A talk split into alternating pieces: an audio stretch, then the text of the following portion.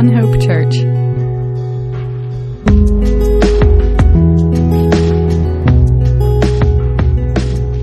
Good morning. It's an awesome, awesome song that we just sang. Um, you know, I will build my life, you know, on a on that firm foundation. Folks, I, I hope that that's not just words coming out of our mouths this morning, but that's a reality that we build our lives on God and His Word. That's the firm foundation. We sing another song, you know, on Christ the solid rock I stand. All other ground is shifting sand. Do you believe that this morning? Amen. We're going to live by that in our lives. You see, folks, because we have two ways to approach life. We can live life according to God's way or according to our ways. You can live life according to God's way or you can pick your own way. Those are really the only two options that we have before us. So I want to encourage us this morning to pick God's way. And, and it's a heavy thing as we look at the word today. You know, as we started back in the book of Genesis from the beginning, understanding where we came from in order to understand who we are, in order to understand where we're going, the book of Genesis is foundational for that. You see, you can take the book of Genesis as powerful and meaningful and foundational for your life, or you can take it as fairy tales.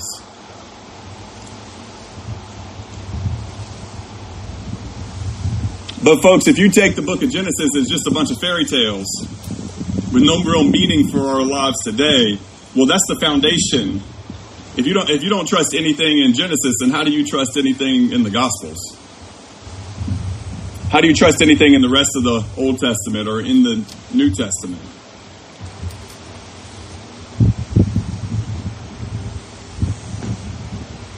Folks, God is telling us in Genesis even his plan and purpose for our lives.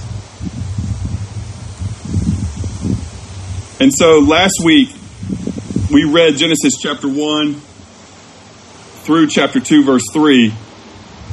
And in this, we had the description of God creating um, the universe in uh, very, you know, broad general terms. And then in chapter two, we're going to see today uh, more explicitly his relationship, his creation and relationship of, of human beings. It's talked about in chapter one, but more details and more specifics are given in chapter chapter two.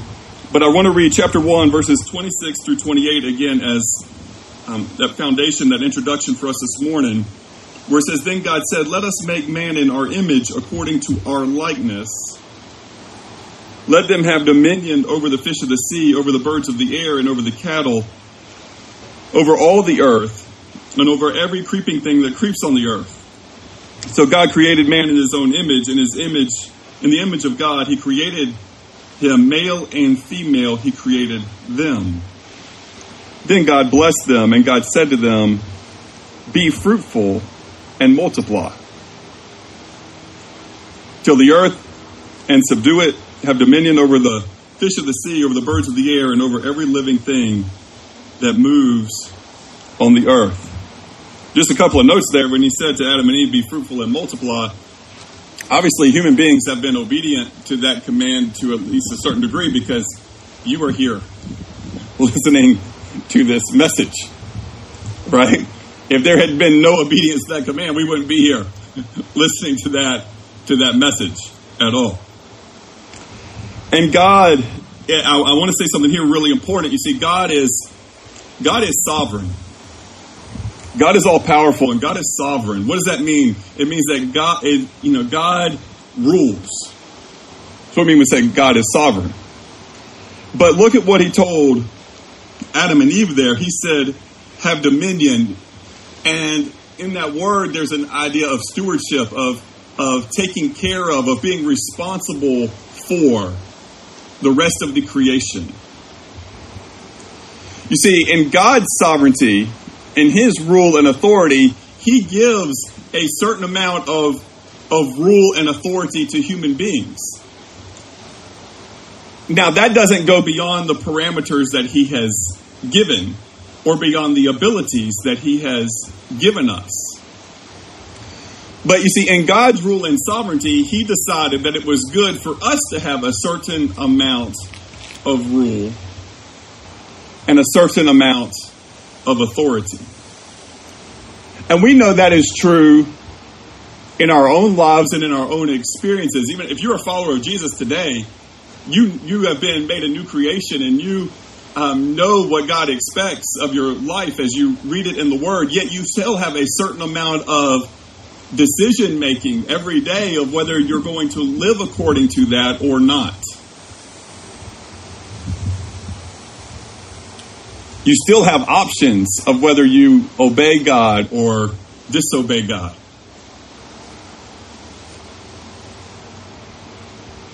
And of course, there are, you know, benefits and consequences that come along with that. So that's how God has designed things, and we, we see it back here in the book of Genesis is God gave Adam and Eve dominion. And they're supposed to be stewards of this. And we can see, you know, the ramifications in our world when we are not good stewards of what God has given us. And when people don't have clean water to drink and clean air to breathe you know, there's a there's a reason for that. And a lot of that reason has to do with stewardship of the authority that God has given us.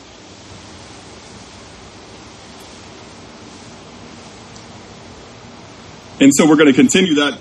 I want to set that framework up for us as we continue in Genesis chapter 2. So before we get into Genesis chapter 2, let's go to Lord in prayer again.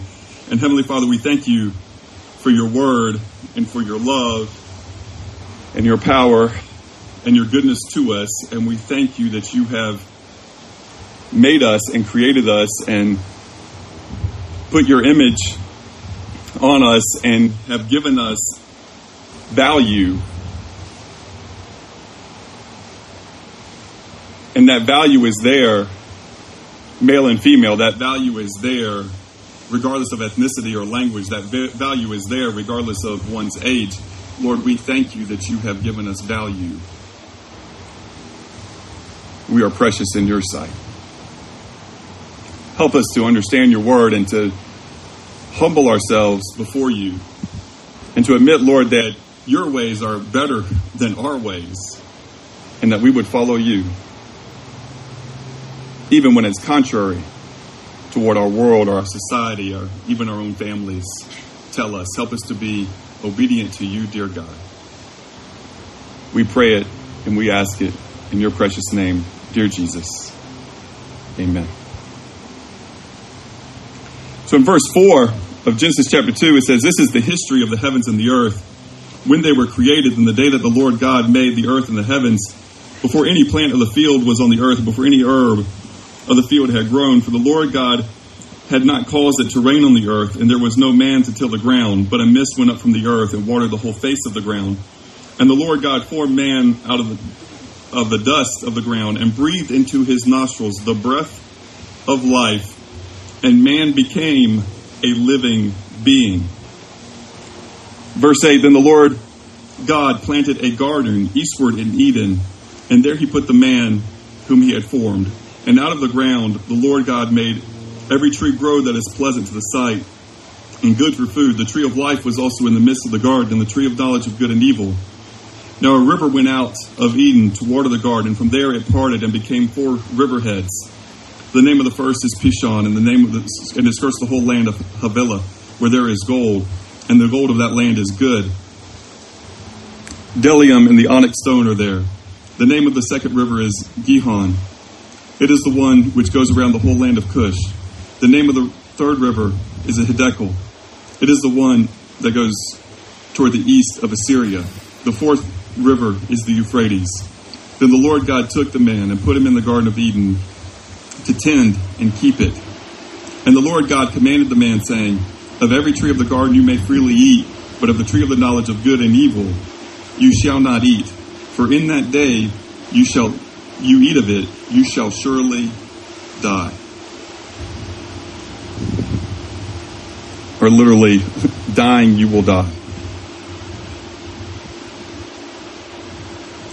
And so I just want to stop there for a minute to see again, you know, God had told them in, you know, well, in, in Genesis chapter 1, the instruction is, you know, to be fruitful and multiply and to subdue the whole earth. But, you know, that was too big of a job for, for, for Adam. So God puts Adam in the Garden of, of Eden and gives him a, a space that he is actually capable of taking care of. There's a good lesson for us there. You know, God, God gives you responsibility for what you are able to impact.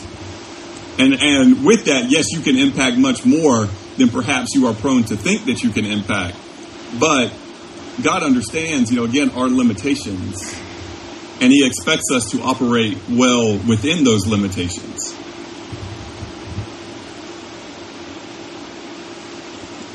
And so He put the garden there. And He put the tree of the knowledge of good and evil and the tree of life. And he told him not to take of the tree of the knowledge of good and evil. Now, next week we'll have chapter three, so we'll talk more about then, that then. But spoiler alert, um, you know, we know God everything made is good, and yet today we see many things around us are not good. So something obviously happened. Well, Genesis chapter three happened. the, the disobedience of, of Adam and Eve happened, and it was particularly on Adam's shoulders as here he has given these instructions.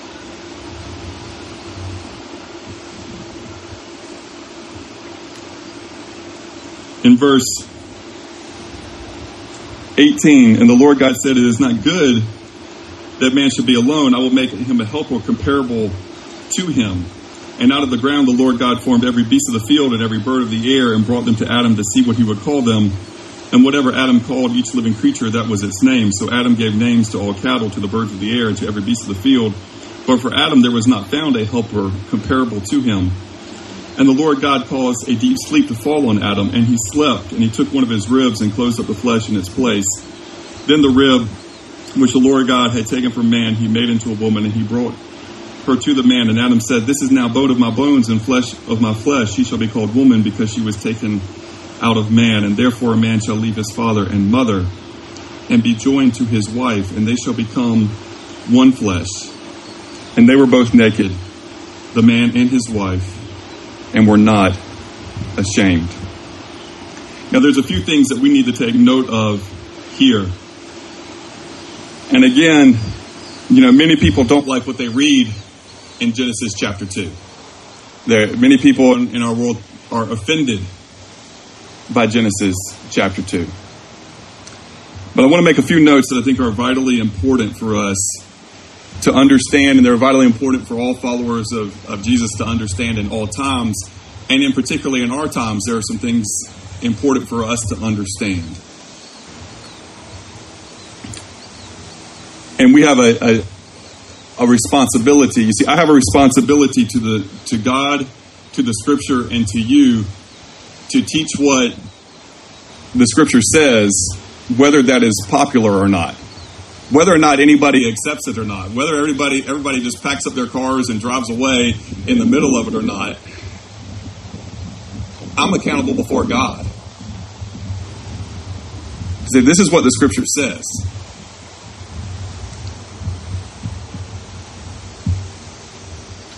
And we have to take the Word of God in sincerity in truth or not take it at all. You know, we're not going to sit here and pick and choose what parts of the Bible we like. We're not going to pick and choose and just go, well, see here it just says, you know, God is love, and just take that one one verse and say, you know, I'm just going to go with that and forget the rest of it. Because really, God is showing us His love here in Genesis chapter 2, His love for us as human beings.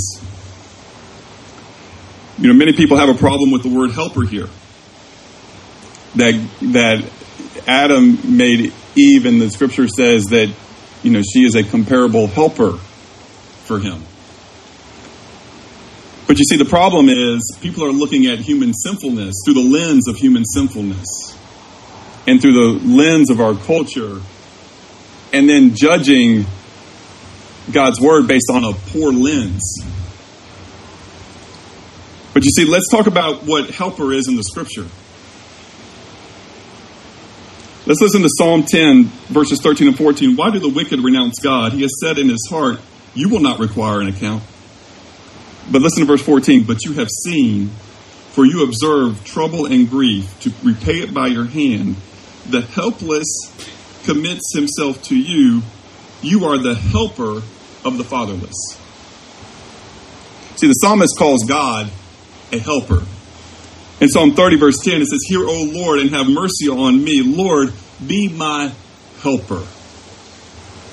So God himself, if God is referred to as a helper. Are we calling God a derogatory name? When we say God is my helper? You see, in that relationship, when we're saying God is my helper, we have no misunderstanding that God is higher and yet God is helper. Jesus he said he came to be a servant. He came not to be served, but to serve and to give his life as a ransom for all. Are we saying it's derogatory for Jesus to be called a servant? Jesus himself says in um, in the Gospel of John, he says in John 14, 26, But the Helper, the Holy Spirit, whom the Father will send in my name, he will teach you all things and bring to your remembrance all things that I said to you. So Jesus said that to his disciples. Jesus calls the Holy Spirit, who is fully God, equal with the Father and the Son, helper. So you get that even in the triune God, Father, Son, and Holy Spirit, the Holy Spirit is referred to as helper. Does that mean that the Holy Spirit is less than? Or less val- valuable than the Father or the Son? Absolutely not.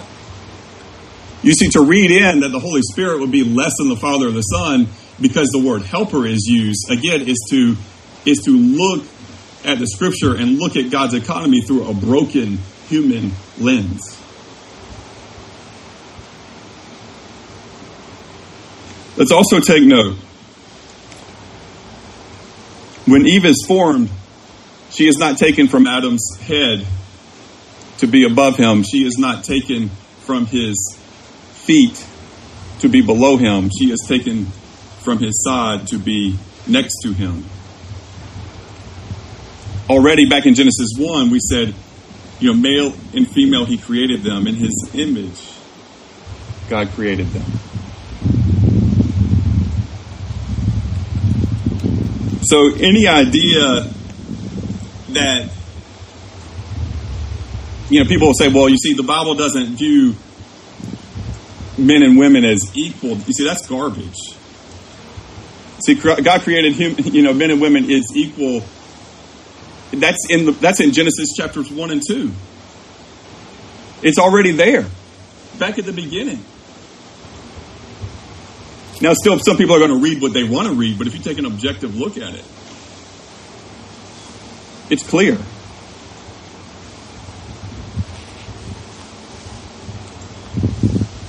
But they are given as complementary to one another.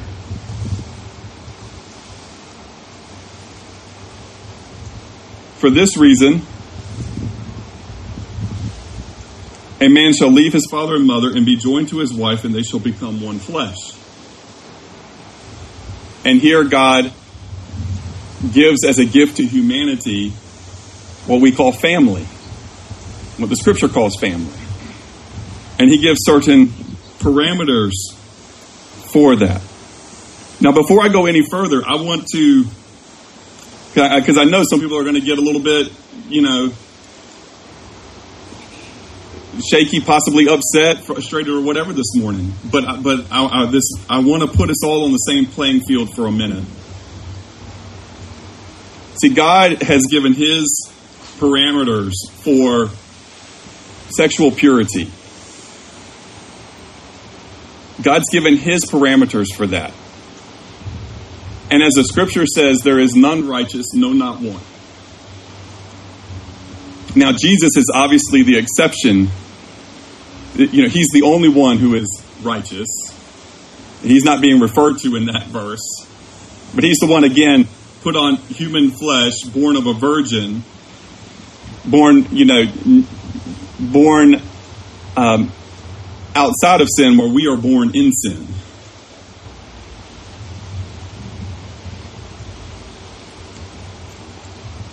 You see, every one of us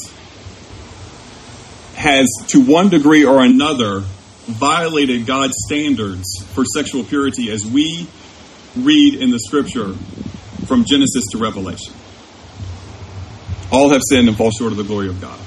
And in this area, I have yet to meet a human being who would say, No, I've lived perfectly pure in thought, in word, in deed on this subject. It just, as a human, no, you, you just, you and I haven't. We have all failed. Every last one. To one degree or another. So we have two options with that. One is in his word to try to explain it away and to trade God's instructions for our own instructions and to say, this is what is right and this is what is wrong, and I'm going to live by what I say or what my society says. That's one way to approach it. The other, the second way to approach it is to admit our brokenness. To admit our brokenness, to admit our need for the Lord's help in order to strive to live out what God has instructed us with. Like how, you know, to, to try to live out God's instructions in that area of life. Now, the reality is that the vast majority of people have chosen option number one, which is the easier option of I'll just make my own rules. Thank you very much. I'll make my own moral and ethical standards. And I'll go by that. I hope that all of us listening to this message today have taken the way of brokenness. And said, Lord, I'm I am broken and I am fallen and I have sinned and, and without you I'm going to you know continue to sin. So I need your help each and every day and particularly in this area of life. Lord, I need your help.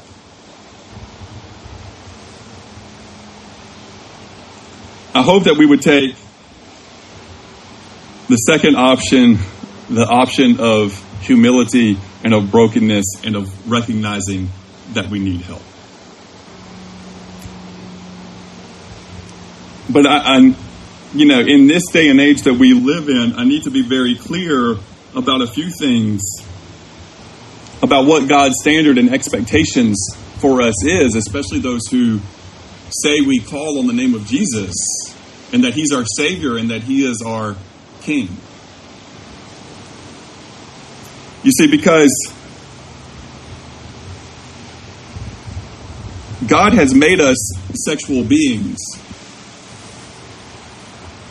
And now we see certain exceptions of that in Scripture for those called to a life of celibacy and who are willing to give up that aspect of their, their life. But He has still created us as, you know, as human beings, as sexual beings. That's part of our humanity. And there are certain parameters. And God gave sex as a gift to humans. But as with everything that is good, there are certain parameters in which it is good. And as we see in chapter 3, we have an enemy who is a liar and who, you know, perverts God's blessings and truth. See, the God, you see, the, this is the, the thing about it. God is creative. The enemy is not creative. The enemy only perverts the creation. The enemy doesn't make anything new, he just perverts the good.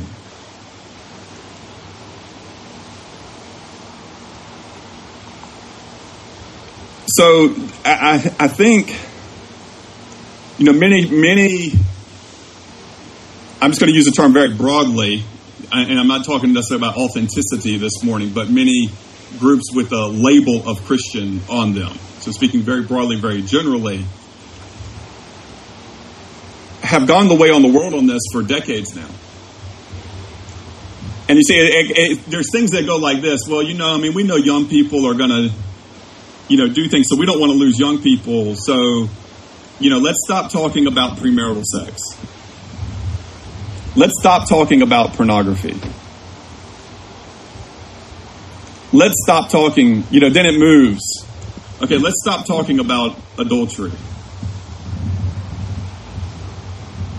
Because we don't want to hurt anybody's feelings. And at the risk of not hurting anybody's, you know, to, to remove the risk of hurting anybody's feelings, or even for those in leadership to justify their own sins. So we're just we're going to just ignore those things in the scripture or, or write them aside. You know, through oh, those are just cultural things, and cultures change, and it's okay, and you don't have to take that part of the Bible literally. Well, the reality is that everybody loses when we do that. Everybody loses. See, it's far better, again, to take that second route of brokenness where we say God's grace is available. So we read to the church at Corinth all these lists of terrible things, and a lot of them were sexual sins that had been committed, and they said, you know, as a patterns of life, even. And then the scripture says, "And such were some of you, but." You see, there's a there's a there's grace and there's help available in the gospel, in the good news of Jesus Christ and his salvation. See, and we're not just saved from the penalty of sin, we're also saved from the power of sin, and we can live victorious lives. So if you were addicted to pornography before you came to know Jesus, you don't have to live addicted to it anymore. You can have victory in the name of Jesus. And yes, because you have done those things and seen those things, or we have our eyes have been have, have been affected. And therefore, our minds, it's, it's harder for those who have gone further down that road. Yes, it's a tougher battle, but it's still a battle that can be won. There is still victory possible in the name of Jesus. So instead of telling people that there's victory possible in the name of Jesus, we've just said, well, pornography, you know, well, we haven't said, but many Christian groups have said, well, it's really not that big of a deal. I mean, kids will be kids, or teenagers will be teenagers, or whatever. Not grasping with the effects long term of those things. You see, you know, on the on the other side of the spectrum, you can end up, you know, with such an emphasis on shame and on guilt that then people won't even come for help. That's not good either, folks. That's not good either. So we, we need to have a balanced system where we are very clear on what God says is right and wrong, and also very clear that God's grace and mercy is available to each one. See, that's the right balance. But a culture of license of just do whatever you want and it's okay is unhealthy. And a and a culture of legalism where you can't even admit your faults is unhealthy. And it's not okay to do that to people.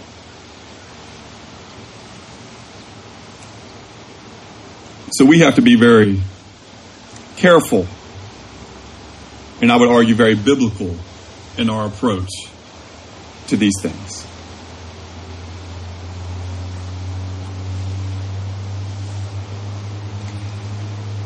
Now, let me say another thing here that's important. We should not expect those who do not make any claim to follow Jesus to live by the standards that God has given us. we should not expect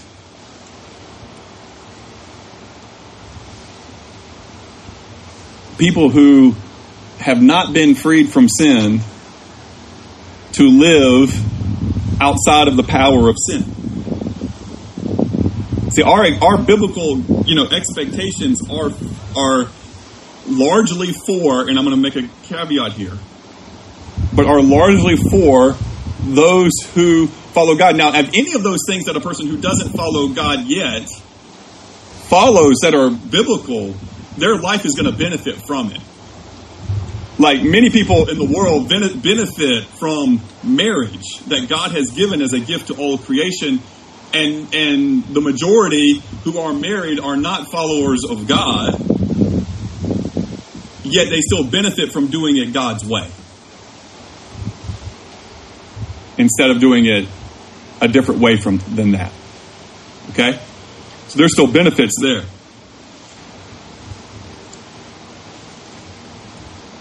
And we also draw lines. You see,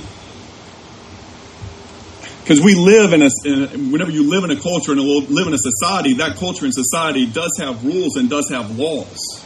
Okay? And we're a part of that process as citizens, temporary citizens.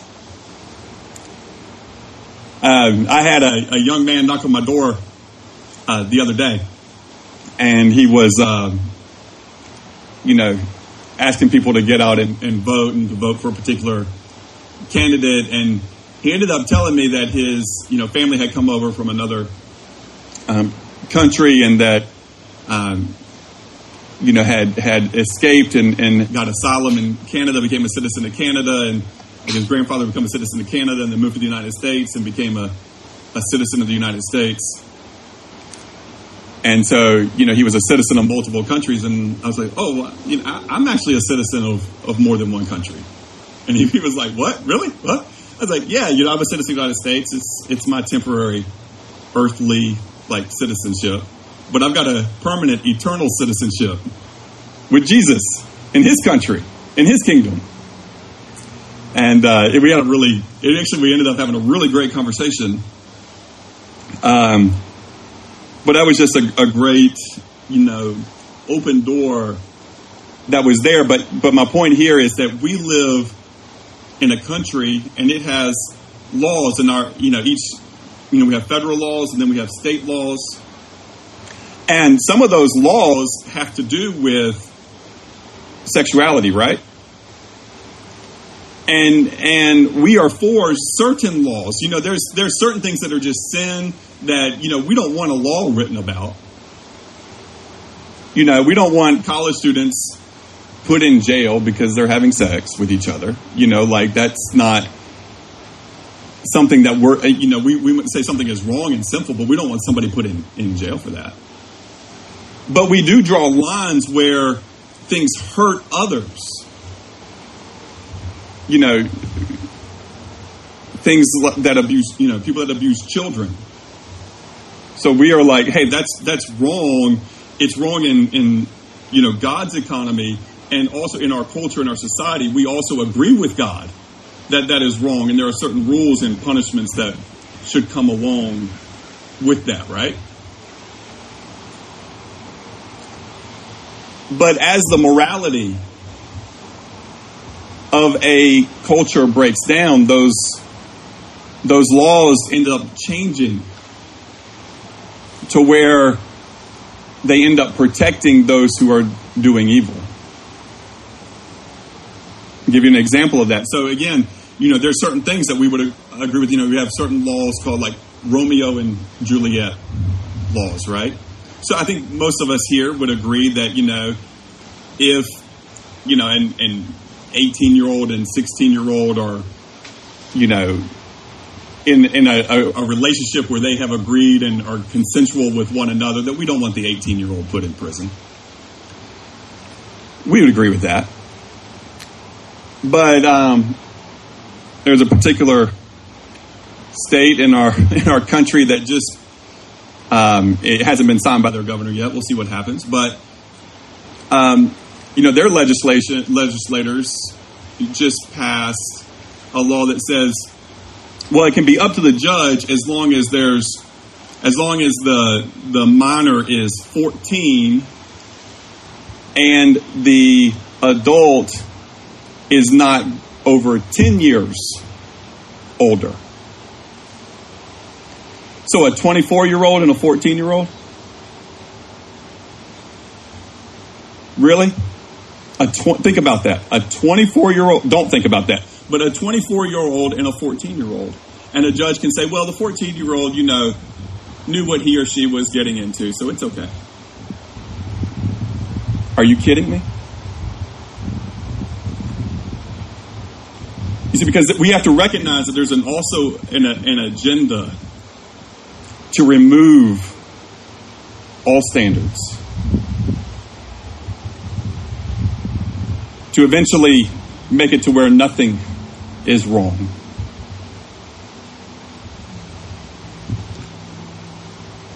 And that's where we need courage to stand up. We need courage to stand up and to, to have our voice heard and, and, and known on that. You know, and so when you start having issues of, you know, we're talking about human trafficking, we're talking about, um, you know, children being being sexualized and being um, groomed as a society and as a culture, we have to stand up. You know, it's been amazing um,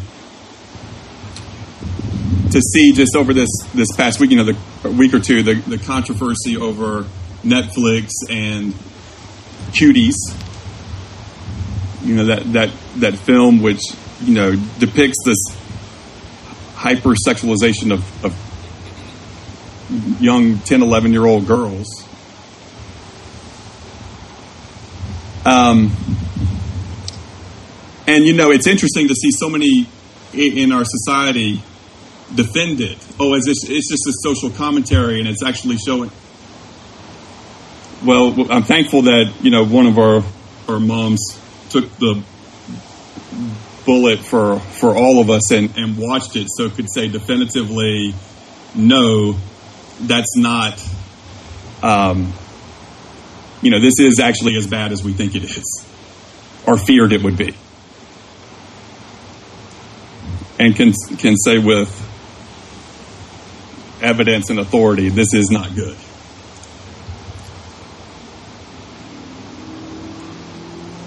But we also have to recognize that that's not just a Netflix problem.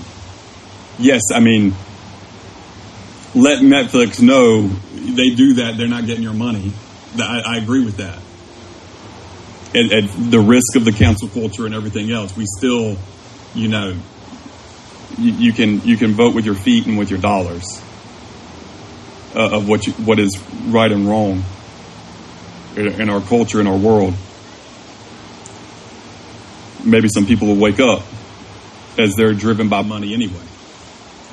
If they're driven by money, they might change their behavior if they have less money. Just a thought.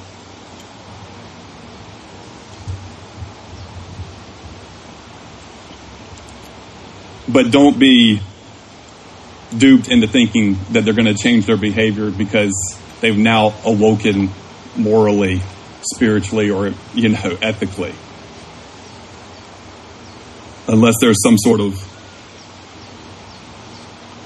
crazy revival at Netflix, which we can pray for, it would just be about the dollars. That's what's going to drive the decision.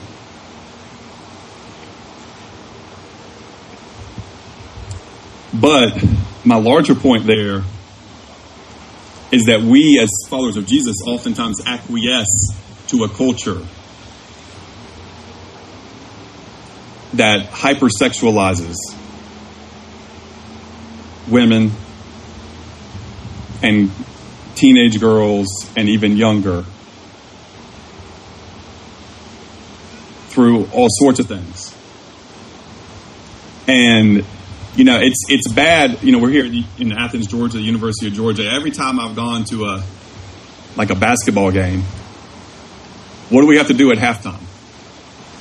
Well, we have to we have to get up and we're going to go get some popcorn or something. We got to go to concessions. We got to go take a walk through the concourse or whatever. Why? Because of what they're going, you know, how the dance team is going to be dressed and and and the movements that are made. It's not good for me to see. It's not good for my children to see. But that didn't start there. That started in high school, in middle school, toward the end of elementary school.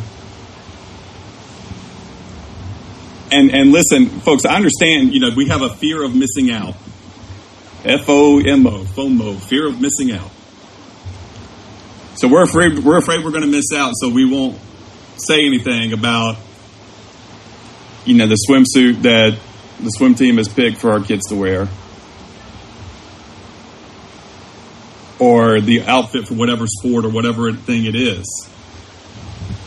Because we don't have the courage to stand up, we have a fear of missing out. And that's where we have to have the guts to say, no, my kid can participate, but not wearing that.